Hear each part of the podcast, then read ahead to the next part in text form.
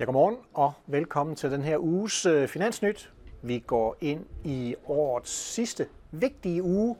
Øh, når vi er færdige med den her uge, ja, så kan julefreden mere eller mindre sænke sig. Det er i den her uge, hvor, hvor det hele kommer. Centralbankmøder og store nøgletal. Så, så det er en uge med stor fokus, og potentielt jo også en uge, der kan give måske nogle skulp på markedet. Men før vi kommer til den her vigtige uge, så skal vi selvfølgelig altid lige kigge øh, bagud og se, hvad er det for en uge, vi forlod. Øh, og til det skal vi jo lige se lidt på markedsbevægelserne, hvordan de var. Og øh, de amerikanske aktier, ja, de havde altså deres dårligste aktieuge siden øh, september.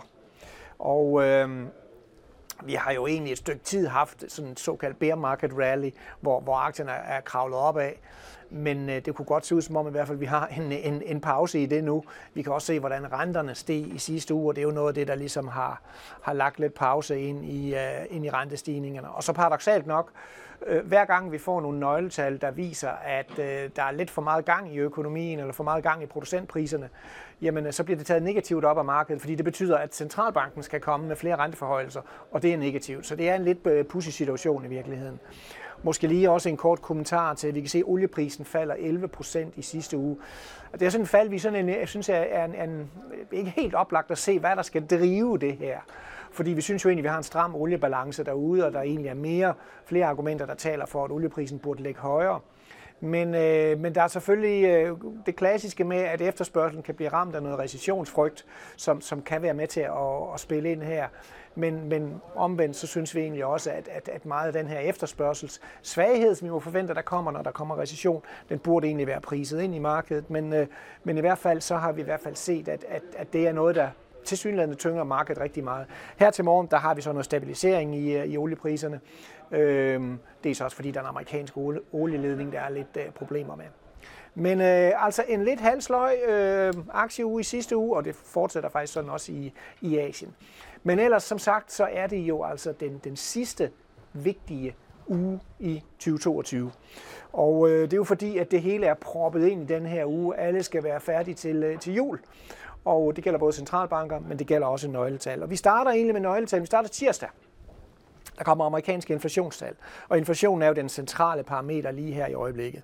Og øh, den amerikanske inflation, ja, den har den har toppet, er begyndt at kravle nedad, men, men, men gør det måske ikke sådan i, i alt for, for hurtigt tempo. Der er også udsigt til, at vi får noget lavere øh, inflation den her gang, 7,3 procent øh, mod 7,7 procent sidste gang er forventningen.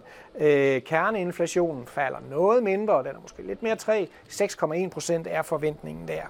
Og øh, det, derfor er der selvfølgelig rigtig stor fokus på de her inflationstal, og det hele bliver jo læst igennem, øh, kan man sige, centralbankbrillerne.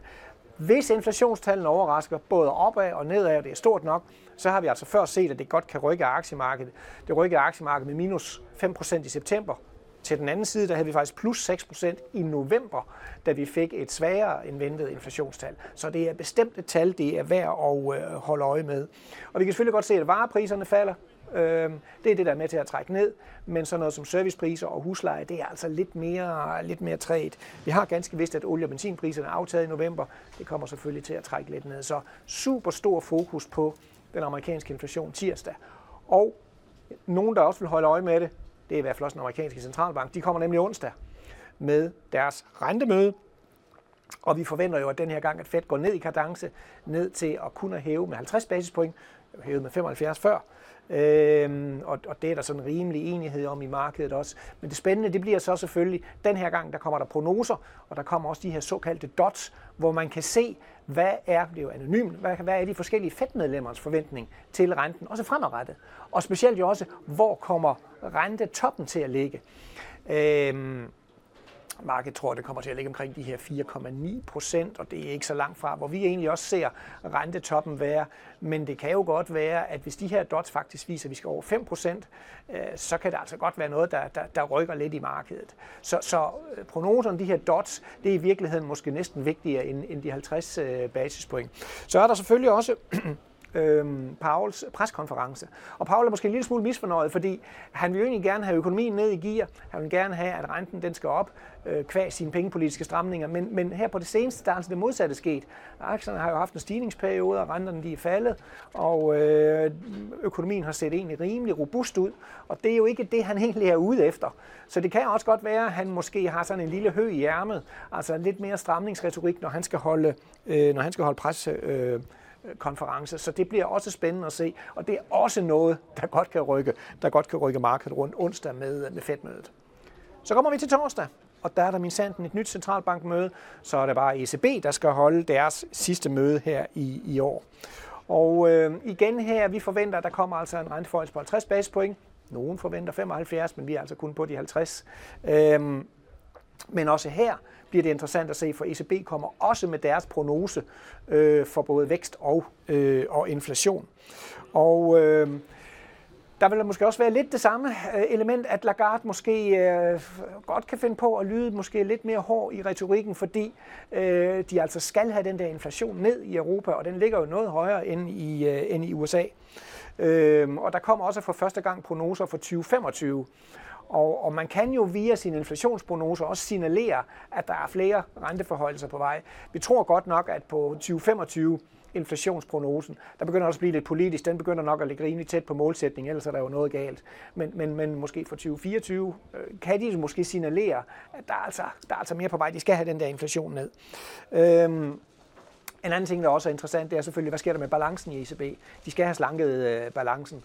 De har en kæmpe stor balance. Vi forventer ikke, at der kommer egentlig nogen konkret dato, men vores forventninger de går i retningen af, at i slutningen af første kvartal, der vil man begynde at, at stoppe med at geninvestere i et af sine øh, værdipapiropkøbsprogrammer.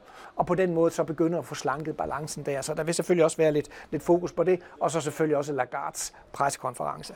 Og i øvrigt så kommer både ja, Norges Bank og Bank of England kommer i øvrigt samme øh, samme dag, der er også renteforhøjelser der, men det er klart, ECB er fedt, det er jo der, hvor, hvor fokus det virkelig, øh, det virkelig ligger. Og ja, med alle de her ting, ja, så er det lige før, det næsten er, er sekundært, men det er faktisk også vigtigt. Fredag, der får vi en af de her flash de her konjunkturbarometre for øh, december. Og øh, det bliver nok lidt med en pil nedad. Vi har jo mest fokus på de europæiske PMI'er, som jo lidt overraskende steg sidste gang. Vi forventer faktisk, der kommer, der kommer en pil nedad.